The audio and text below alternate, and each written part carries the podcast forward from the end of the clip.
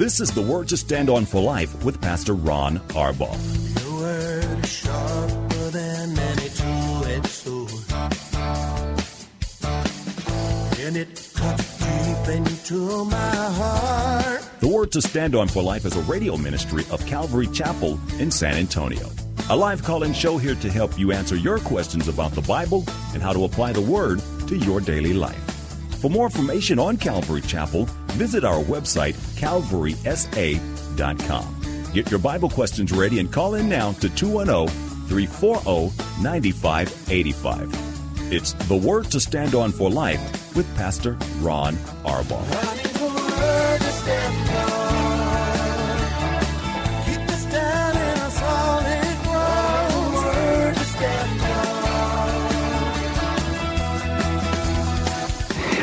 Good to be with you today. I'm Pastor Ron Arbaugh from Calvary Chapel in San Antonio, Texas, and this is the Word to Stand On for Life, a program dedicated to taking your phone calls and answering your Bible questions or life questions, anything and everything that's on your heart. All you have to do is call us. You can dial 210-340-9585. Once again, that's 340-9585 if you're outside the local San Antonio area. You can call toll-free at 877-630-KSLR. That's 630-5757. You can email questions to us by emailing questions at calvarysa.com or you can use our free Calvary Chapel mobile app. If you're driving in your car, the safest way to call on this cold day is to use the free KSLR mobile app. Um, one move, hit the Call Now banner and you'll be connected directly to our studio producer. Our main number, one more time, is 340-9585. Good to have you with us today. Uh, tonight, because it's Wednesday, I'll be teaching out of the book of Genesis tonight at 7 o'clock. You can watch it live at calvarysa.com or you can join us. Um, Wednesday nights are not so crowded. We got plenty of room. We'd love to have you here. I'm going to be in Genesis, finishing chapter 1, God's masterpiece. That's you and me, mankind. So we're going to be doing that one tonight, and um, hope you enjoy it. Uh, tomorrow, of course, Thursday is the Date Day show. Paula will be live in the studio with me. And ladies, she's going to tell you this is your last opportunity to sign up for the Women's Retreat coming up a week from tomorrow. Uh, so uh, we'd love to have you join us for that as well. Okay, let me get to some questions that have been sent in while we wait your phone calls. Uh, the first one is from Kirby from our mobile app. Um, Pastor Ron, just out of curiosity, do you think that the Hebrew language would have come from the dispersion of nations in Genesis 11? And do you think that maybe Hebrew came from or finds its root in the language that Noah spoke? And so in that same vein, could it have been the same language that Adam spoke? Also related to the dispersion, the Tower of Babel, who directed its buildings? Uh, its building was it Nimrod? Uh, it was Nimrod. Let me do that one e- because it's quick and easy, and the answer is clear. But uh, it was Nimrod, the, the, the man of renown, um, um, an infamous historical figure. Um, but Nimrod was be behind all of that rebellion against God. Now, regarding the languages, and Kirby, uh, I get asked these kind of questions. Did he, did Adam and Eve speak Hebrew? The answer is no. We don't know what they spoke, and there's no way to know it, and there's no way to connect the languages. Here's what we know. We know that the, the mankind had one language until the Tower of Babel, when God confused the language. And what he did is he sent people out in different directions, and they would just naturally go with the people that they could understand. So, um, wh- whatever those languages were, I was asked once if if English was spoken uh, from that dispersion, and and the answer is probably yes.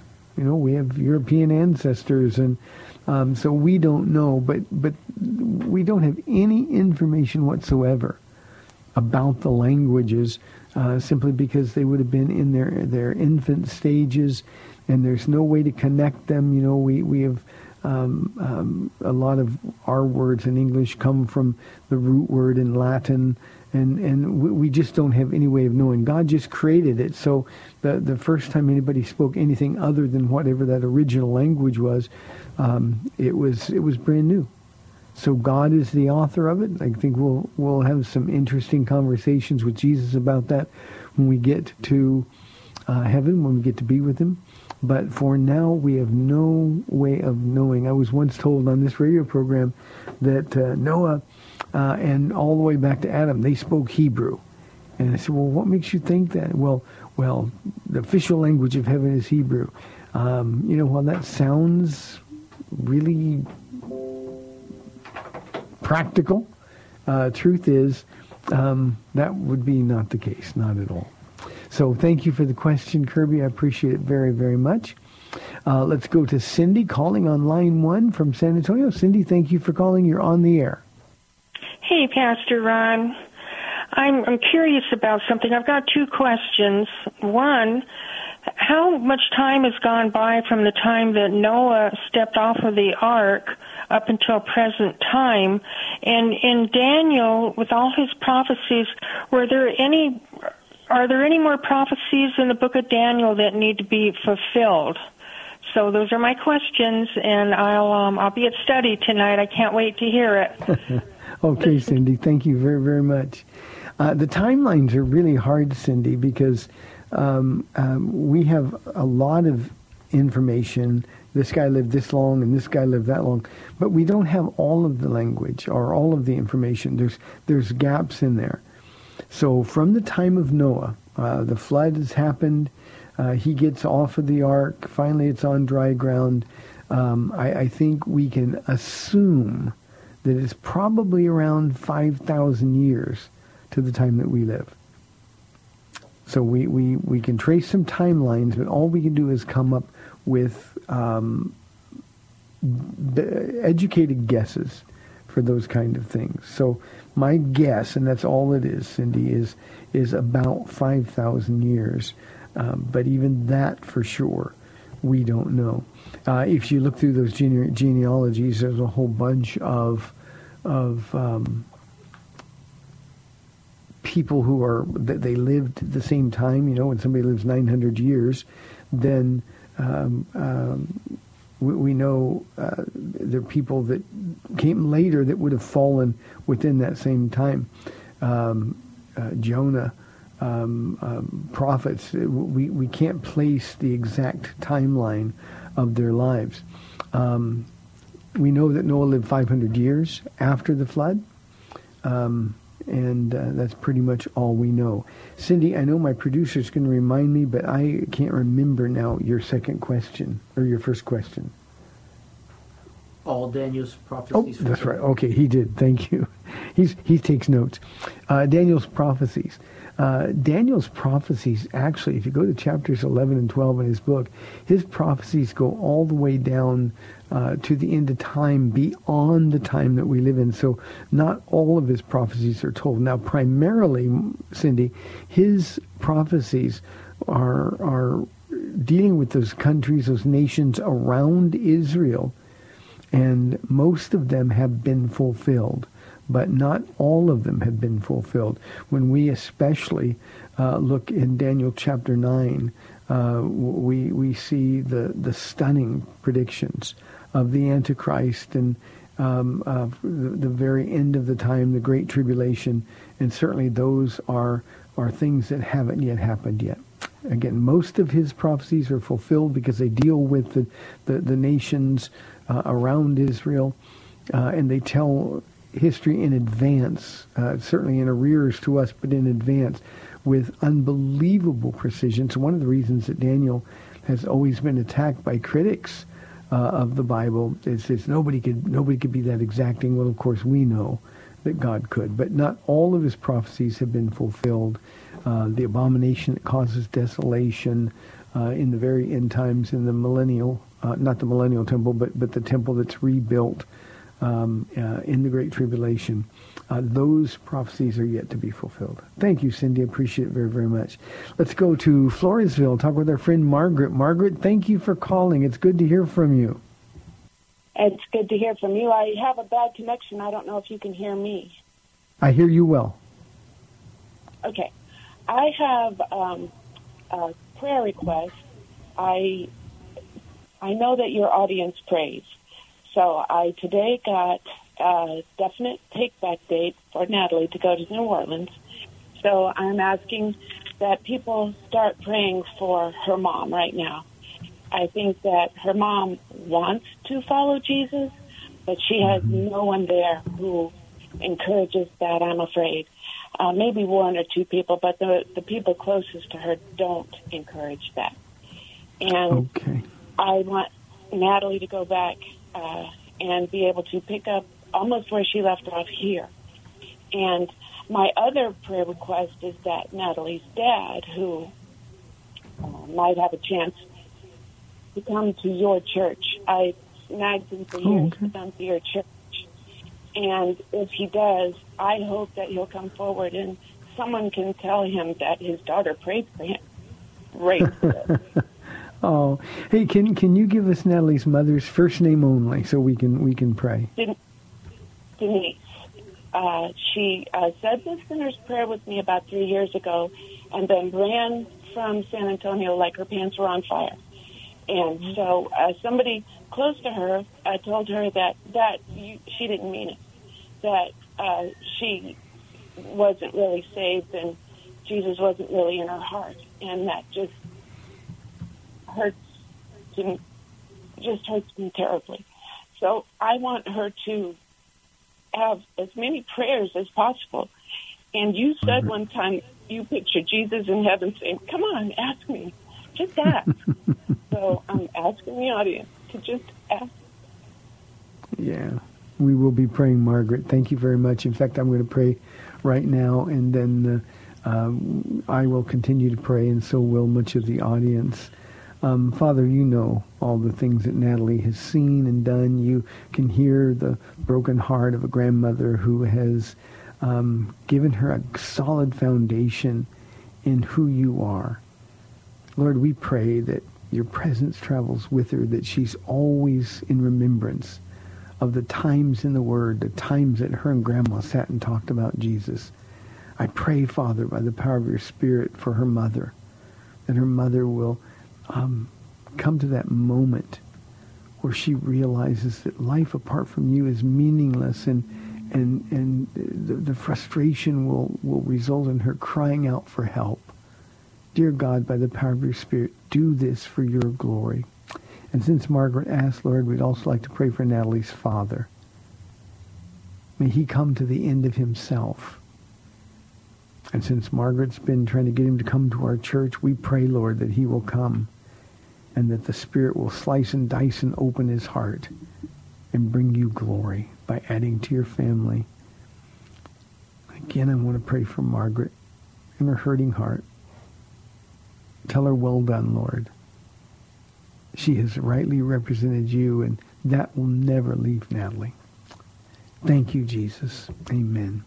Margaret, God bless you. We will keep you in our prayers as well. 340-9585 for your live calls and questions. Uh, I started to end the program yesterday with a question from Eric, and I thought, well, I can do this in a minute. And I thought, no, this is this is a little more important. So I'm going to start with it again here today. Eric's question was uh, asking me, are you familiar with the Jesus Seminar? And he wanted to know my thoughts. And Eric, I am. In fact, I'm pretty intimately um, um, familiar with it. When when I first got saved and was really digging into everything I could find to really find out about our Bible, where it came from, um, I, I found the Jesus Seminar. It's a bunch of liberal scholars who uh, concluded that Jesus, and, and I don't know why this number has always stuck with me, Eric, but it has. But their conclusion was that Jesus probably only really said about 13% of the things that are in red letters in our Bible.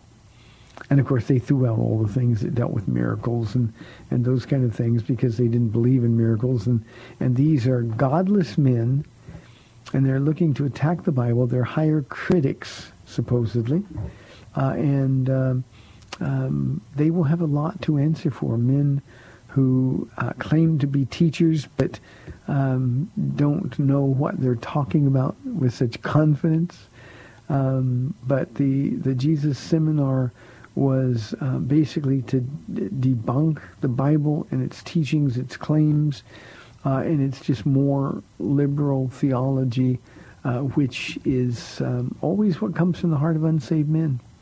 So uh, I, I, did a lot of reading uh, from the Jesus, Jesus, Seminar way back, and uh, I just thought, how could people be so wrong? And um, you know, they simply they don't believe in the supernatural.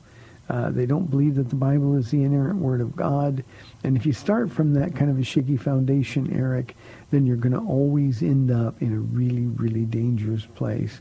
And uh, not only are they individually in dangerous places, but they are um, guilty of causing lots and lots of people to stumble.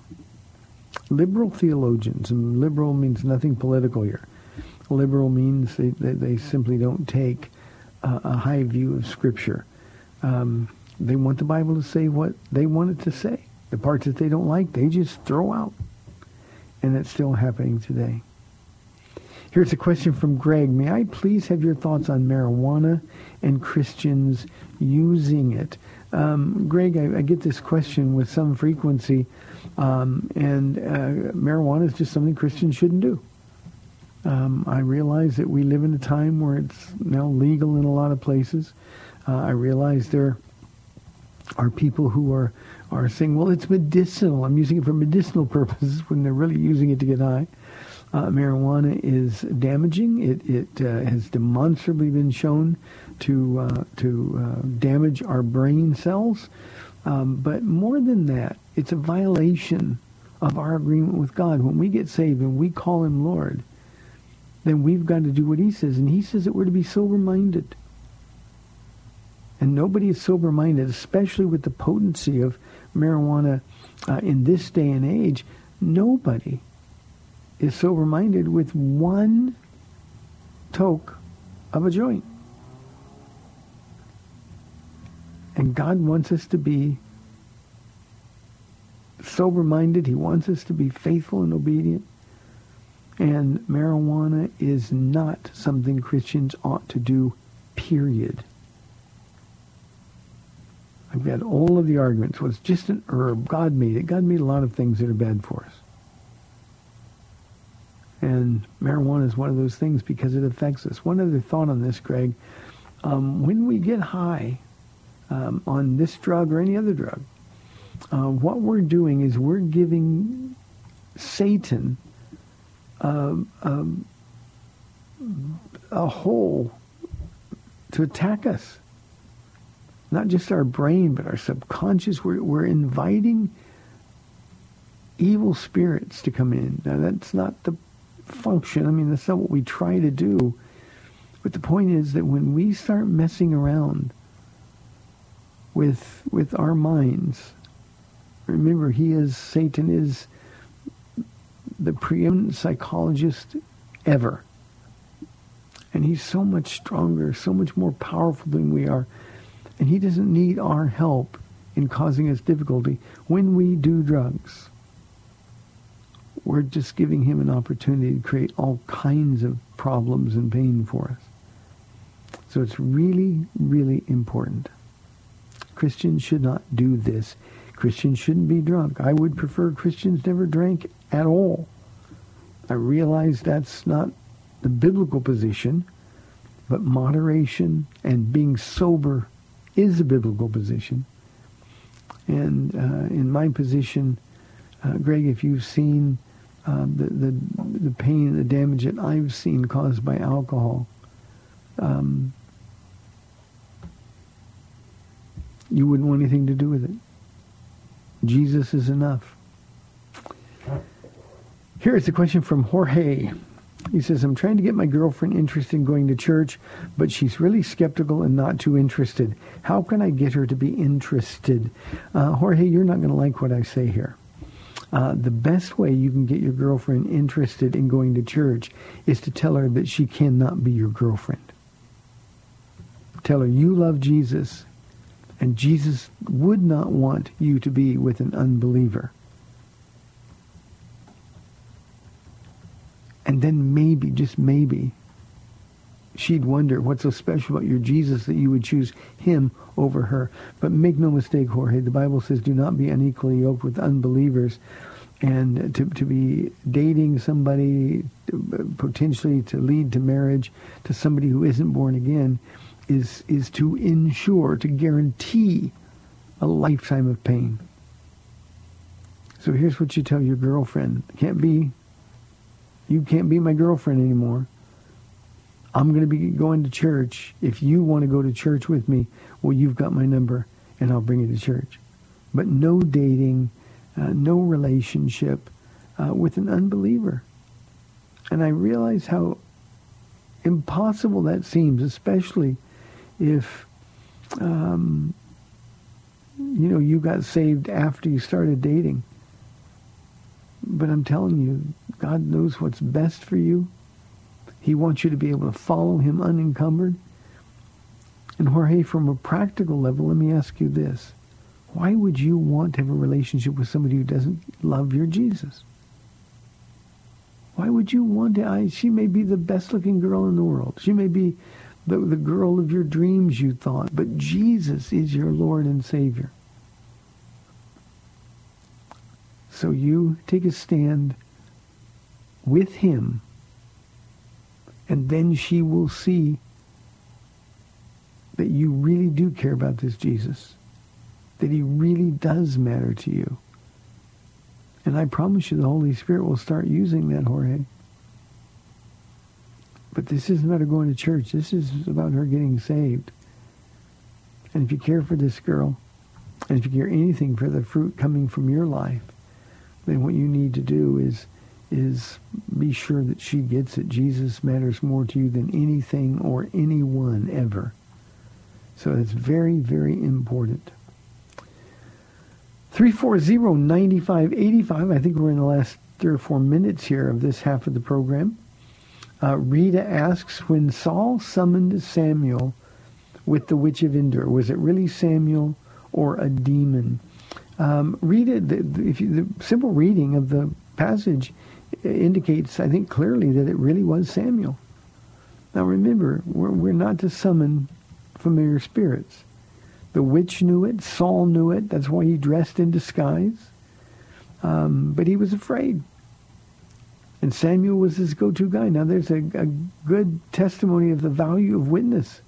Samuel's witness for God, his faithfulness to God, stuck with Saul long after Samuel was dead. So in his time of need, he wanted to talk to the man of God. And, and God, in his uh, wisdom, allowed Samuel, summoned Samuel up from the dead. The witch of Endor, you'll remember, was just shocked. And instantly she knew that it really was Saul. And there she thought she was going to be executed. But uh, it really was Samuel. And uh, it's just God who is the Lord of all of the spirit world. He simply allowed Samuel's spirit to appear. It wasn't God approving the fortune telling or the seance. It was simply, oh, you want to hear from Samuel? Okay, here's what he's going to tell you. And you remember, Rita, what he told Saul today you will be with me. And he didn't mean you'll be in heaven with me. What he meant is you're going to be like me. You're going to be dead. I mean, this is this is your last night on earth. Tomorrow you're going to go into battle, and you and your sons are going to die. And so when God allowed Samuel to appear, it was a statement of judgment. That's very important. It wasn't an approval at all. And I've had people say to me before, well, you know, God let Saul do it. No, Saul did it on his own. And then when Samuel's spirit appeared, it was a message I promised that Saul didn't want to hear. So it really was Samuel. It wasn't a demon. Uh, and uh, everybody in the story knows it. And I think it's really, really clear. Jeremy asked this question. Um, Pastor Ron, is there proof of hell or of the devil. Uh, a couple of things, Jeremy. First, um, um, the, the only proof we need is that Jesus spoke of both hell and the devil. That's the proof that we have. Now, I don't know if you're looking for for um, scientific proof. I don't know what you're looking for in the truth, but but remember, Jesus, who is God, who cannot lie, Jesus spoke a lot about hell. And that's all the proof any of us should need. Now, of the devil, I can give you some practical proof. Uh, we know that Jesus also spoke about the devil a lot. Uh, he is consistent through our pages of Scripture. But on earth, I mean, let me tell you one thing that proves the devil is real, and that's the state of Israel. The people of Israel have been the most persecuted people in the history of the world, and all of the anti-Semitism, all of the hatred and the attempts to destroy them are proof of a devil who hates Israel with every fiber of his being. We've got 30 minutes left in the program, 340-9585 or toll free 877-630-KSLR. We'll be back in two minutes.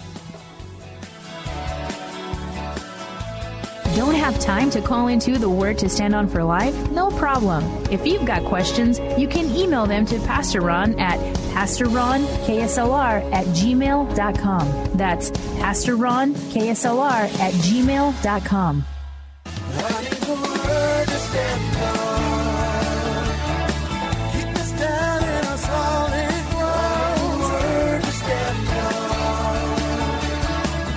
back to the Word to Stand On for Life. We're taking your calls at 340-9585 or toll free 877-630 KSLR. Now, here's Pastor Ron Arbaugh.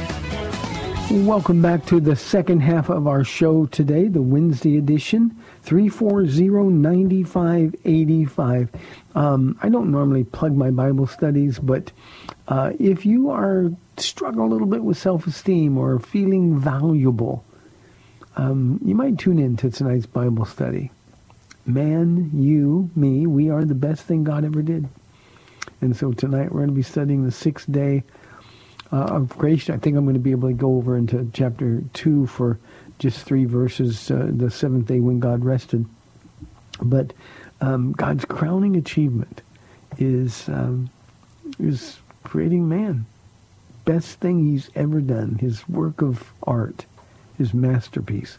So that's tonight here at Calvary Chapel of San Antonio at 7 o'clock. Child care, of course, is provided, and your kids will also be taught the Word. Here's a question from Manny. Uh, I hear people tell me that Jeremiah 29, 11 is for us, but when I read it, it seems it's just for Israel, which is true. Manny, you're right. Uh, it's a promise for Israel. If you read the context of the passage, you remember that Jeremiah was a prophet during uh, the, the, the post-exilic time in uh, in Israel when they were being taken away into Babylon in three separate waves of exiles. And um, Jeremiah and, and other Jews would think, well, God's deserted us. God's lied to us. He's broken his promises. In Jeremiah 29, 11, the verse we all know, I know the plans I have for you, says the Lord. And then he makes these great promises. Well, those are, in context, uh, prophecies of a future kingdom where the Messiah, the Christ, will sit on the throne of David. And we know, of course, that's going to happen. It hasn't happened yet, but we know it's going to happen. So uh, I think when somebody says, well, God told me that God has a plan for me, principally we can take the application from that verse. But if you're going to rightly divide the word of God, Manny, um, you've got to understand to whom the promise was made, uh, who the prophet or the writer in a book was writing to, and under what circumstances. Um, and, and, and then you don't get kind of goofy. There's so many promises that were given to Israel that you'll see on bumper stickers or refrigerator magnets. Uh, and, and those promises have nothing to do with us. Uh, if my people who are called by my name will humble themselves and pray, um, he's not talking to us. This isn't about our nation. This that, that prayer is always used on our National Day of Prayer. And the United States isn't God's people. So Jeremiah 29:11 was strictly for Israel. Now, the the principal promises to us are still valid. Uh, God had a plan for Israel. He has a plan for me. He has a plan for you, Manny. And uh, and God's plans are always to prosper you, never to harm you, to give you a hope and a future. He knows all of those things, and so we can trust in Him But when we take the promises out of context, that's where we find ourselves getting in trouble. So uh, you are rightly dividing the word, Manny. Keep it up. Tim says, um, what are your thoughts about unbelievers playing on worship bands in church? Um, Tim, it, it, if they're unbelievers uh, playing on a stage in church, it is not worship.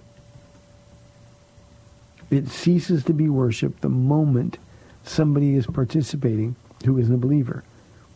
Now remember, the people on stage are the ones that are representing. They're the ones that are are singing these lyrics.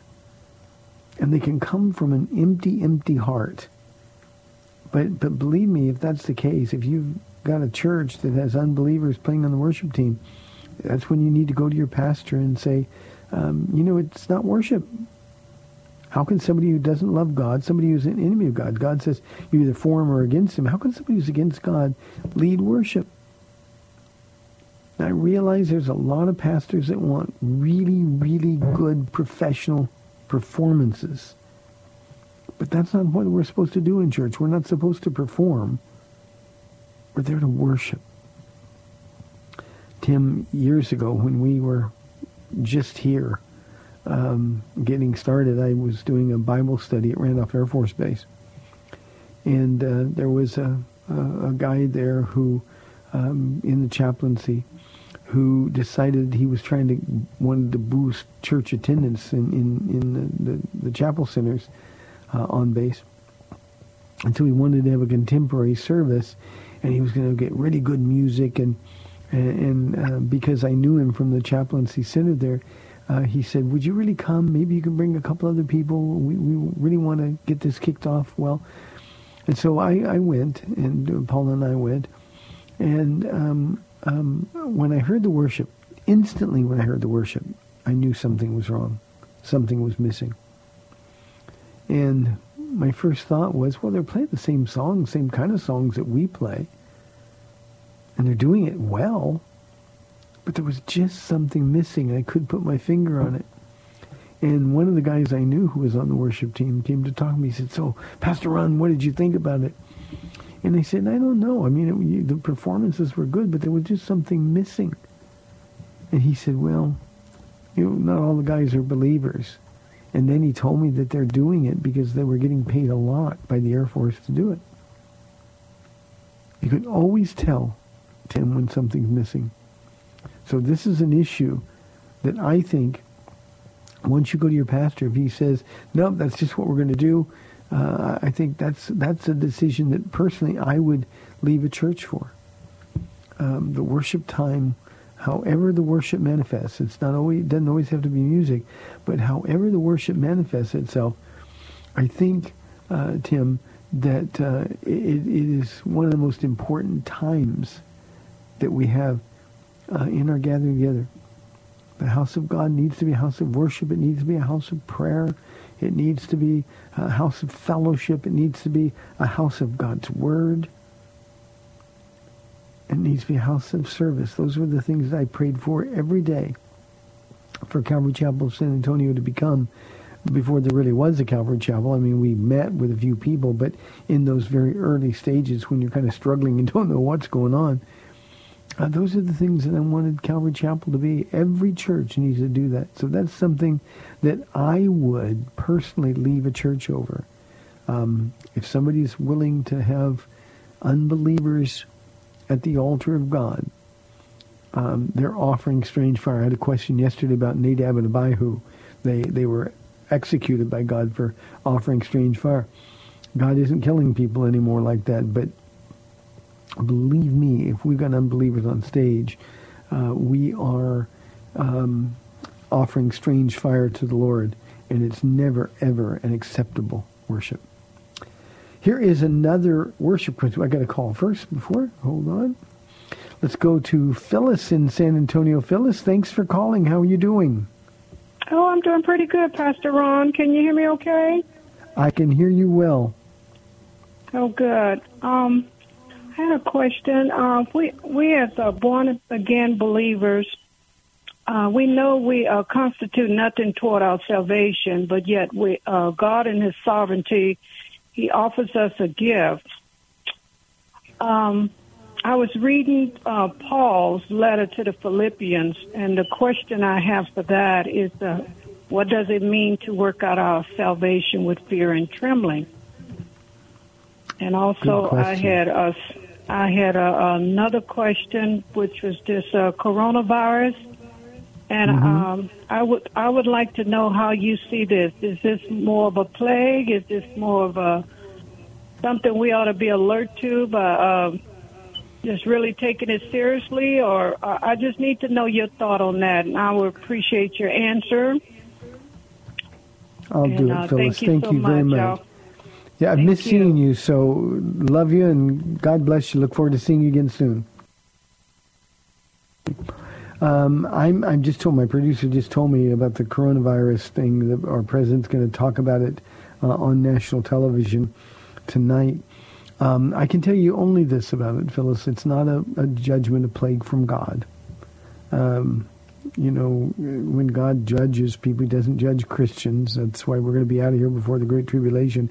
It doesn't mean that Christians don't suffer. It just means that that, that God separates his people from his judgments. Uh, we can't be judged because Jesus has already been judged in our place. Our sins have been judged. So um, I know there are people thinking, well, this is a plague from God. Now, one of the other things that has been clear to me, and I've talked to, to Paul about this, is that it's real easy with something like this that's that's uh, now seemingly in a full-fledged outbreak. Um, um, it's easy to see how the plagues in Egypt earlier, a picture of the plagues during the Great Tribulation, the judgments of God. It's easy to see how things are going to spread. I mean, it's very easy for God to wipe out large numbers of people. Um, and, and when he does it, of course, in the Great Tribulation, we'll be gone. And, and the world is going to be judged. And there's going to be boils and there's going to be people dying all over the place. So um, uh, it's just, this is a, a reminder only of how easily God could wipe out everyone, everything, um, when the time comes is right. Um, so Phyllis, I, I, you know, I don't know really, um, other than that, what to say, other than to say we we um, shouldn't panic, we shouldn't be afraid, uh, we ought to be diligent, of course, um, but uh, it is inevitable that the coronavirus is going to get here, uh, and we who are believers ought to respond differently than those who are not. So rather than worry, be overwhelmed by worry, rather than be afraid, um, we can cast those cares on the Lord as well. It's uh, it's scary. I understand that. Nobody wants to be sick, and especially with the the, the fatality numbers that it's producing. Um, but our trust is in God, and we need to do that. So I hope that uh, is enough for that question. Regarding working out our salvation with fear and trembling, uh, Phyllis, if God had said work for your salvation with fear and trembling, we'd all be in trouble. So all Paul is saying is walk every day in the presence of God with a healthy fear of God. So when Paul's writing to them, work out your salvation with fear and trembling, it speaks of, of having a healthy fear of God, um, a fear of, of disobeying him, a fear of disappointing him. Um, but to work out means every day to have your eyes on Jesus, to be with him.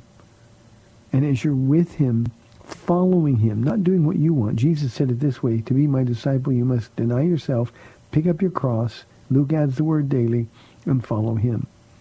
So that's what it means to work out our salvation with fear and trembling. Instead of giving in to your flesh, instead of giving in to temptation, um, we're going to stay the course. We're going to walk with Jesus every day. We're going to make the choice, no matter what the world does, no matter what the people around us do, we're going to make the choice to walk with Jesus. So thank you, Phyllis. Really good to hear from you. I've missed your hugs. Uh, let's go to San Antonio and talk with Melanie online too. Melanie, thanks for calling. You're on the air. Um, hi, I you, I may have just caught the tail end of a question that maybe someone just asked, but Okay. I was just wondering. Okay, um, the last time I spoke with y'all, I was very upset about the Super Bowl halftime show. But Yes. Oh, okay. I actually, remember. um, since then, I've actually just, um, you know, just been spending time with God every day and reading the Bible every day. I was doing that before, but I just was so preoccupied with everything. hmm And then I just asked him if he could just please help me, just help me mature in him. And um and so it also I've noticed it calms my anxieties and my fears and all that. So my question is is okay, everyone is super upset about the coronavirus. hmm And is something wrong with me because I'm not scared because I'm like, well, look, I'm I'm here. I'm spending time with God every day. I'm just gonna keep cleaning my house because even someone was like, you got to get rid of your animals, and I'm like, I'm not getting rid of my animals. you know, I'm just gonna trust in the Lord. And uh, you know, and I, I said I've not heard any of these World Health Organizations or any leaders to tell people to call on the name of the Lord, you know, or pray. So I'm just like, I'm not scared and I'm not, you know, I'm just not scared. And I think I was just wondering, you know, is that abnormal? Actually, it's it's not uh, uh, not only not abnormal, but it's um, it's a, a demonstration of just how much you really are maturing. You know, Melanie, I think you're more mature than um, than you give yourself credit for, because that's exactly what we're going to do. Let me let me recommend something for you to read. You can read it tonight. Uh, Psalm 46. Uh, begins with God is our refuge and strength and ever-present help in trouble. Therefore we will not fear, though the earth give way and the mountains fall into the sea, though its waters roar and foam and the mountains quake with their surging. Um, um, I'm going to trust in God. That's what he says. There is a river whose streams make glad the city of God, the holy place with which the Most High dwells. God is within her. She will not fail or fall. God will help her at the break of day. Um, that's what that psalm is for. I'm going to go back even farther. I remember when Y2K was, everybody was freaking out over Y2K.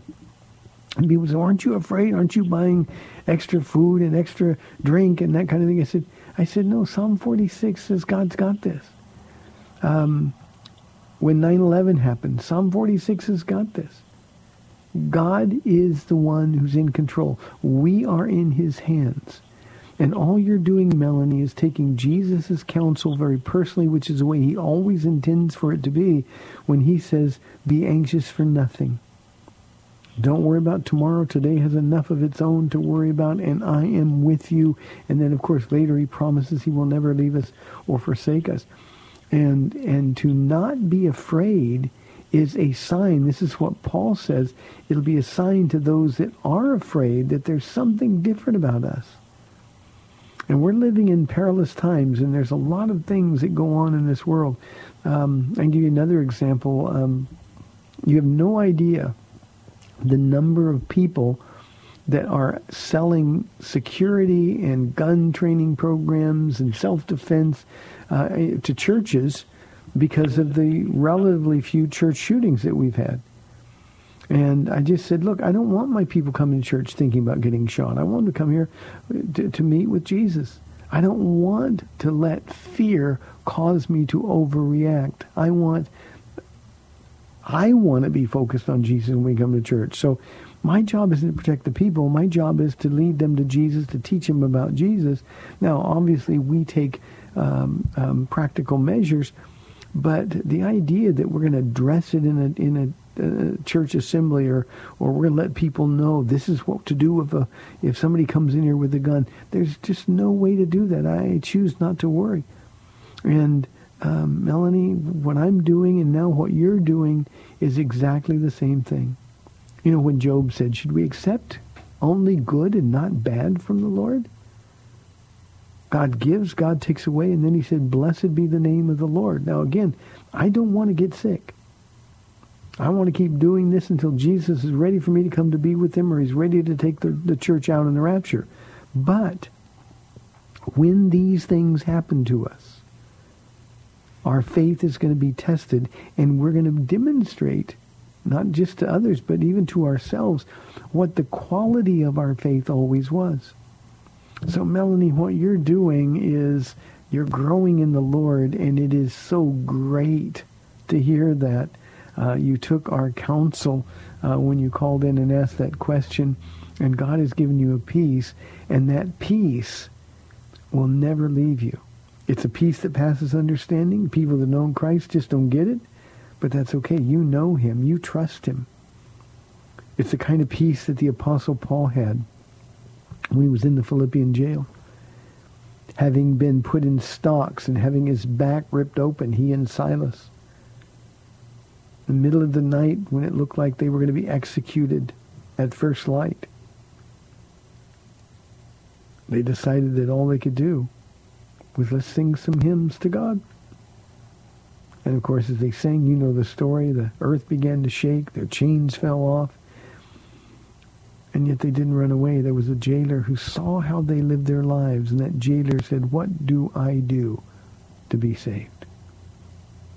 And that's what God will use you to do, Melanie. He will use you as an example for the people both close to you and those who are sort of uh, tangentially exposed to you. You can say, why doesn't she act like we're acting? Why isn't she afraid? Why does she have peace? And when they come to talk to you, you're going to tell them it's because of Jesus. So, Melanie, what you're doing is um, growing up. Blessings, blessings, blessings. You blessed me a bunch. Thank you very much. Five minutes, you said? Five minutes left in the program. Here's an anonymous question, another worship question. Uh, pastor Ron, um, I'm a pastor. How much latitude do you give your worship leader in terms of style, song selection, etc., for the worship service? Um, anonymous, I give my worship pastor almost complete um, latitude. I mean, uh, two things. One, uh, I know him so well. He is a son to me. And I know him so well. I know his heart. I trust him uh, with my life. Uh, and he knows what I want. Um, uh, let me tell you what I've told my worship pastor over the years. Um, I've told him don't talk, sing or pray, period. Uh, we're up there to worship. We're not there to hear little sermons. And, of course, that was at the very beginning. He's never done anything like that. Um, um, our style is pretty, we're, we're, consistent. We're, we do contemporary Christian music typically. Um, and um, uh, I figure that God has anointed him to do this. And I certainly know that God chose him to do it. So I want him to seek the Lord, and it works out really well for me. Uh, a lot of times my whole message will change as I'm listening to the lyrics of the songs that are chosen. So uh, I, I, simply don't have problems. Now, let me tell you a couple of things that I have told him.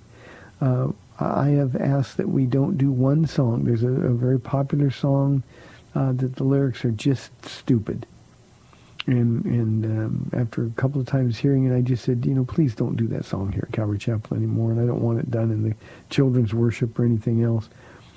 And then every once in a while, and I mean almost never, but not even once a year, um, I will ask him to do a song for a message because I know that um, the direction, the message that the Lord wants me to take it. And so I will ask him to to uh, would you include this song? But that happens so infrequently that it's just not something I ever have to be concerned about. I have been so blessed, Anonymous. I have I had two worship pastors in now almost 25 years. Uh, one for 10 years. The other one has been here uh, now going on 13 years. and I haven't had a moment's difficulty with either one. The only reason the first one left is because God had um, raised him up to go plant a church. Uh, that's uh, Troy Neely, who is the pastor at Calvary Chapel Solid Rock in north central San Antonio. Uh, and uh, he was just um, perfect for us for those first 10 years.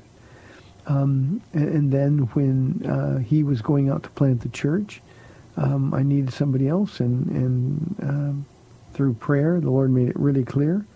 Uh, he had no idea that I was going to ask him, and um, believe me, I wouldn't change my worship pastor for the most famous, most gifted man or woman out there. Uh, I just think I've got the best worship pastor ever. And uh, his team, he has, he is really a pastor to them. He loves them and he gives them direction. So um, um, he he can do what he wants. I trust him completely. He's actually going to be um, teaching. We've got a Texas Oklahoma Calvary Chapel Pastors Conference coming up in um, April in Dallas area, and uh, he's been asked to teach uh, on the worship breakout sessions. So Hey, appreciate the questions and the phone calls today. Melanie, I'm so pleased to hear you.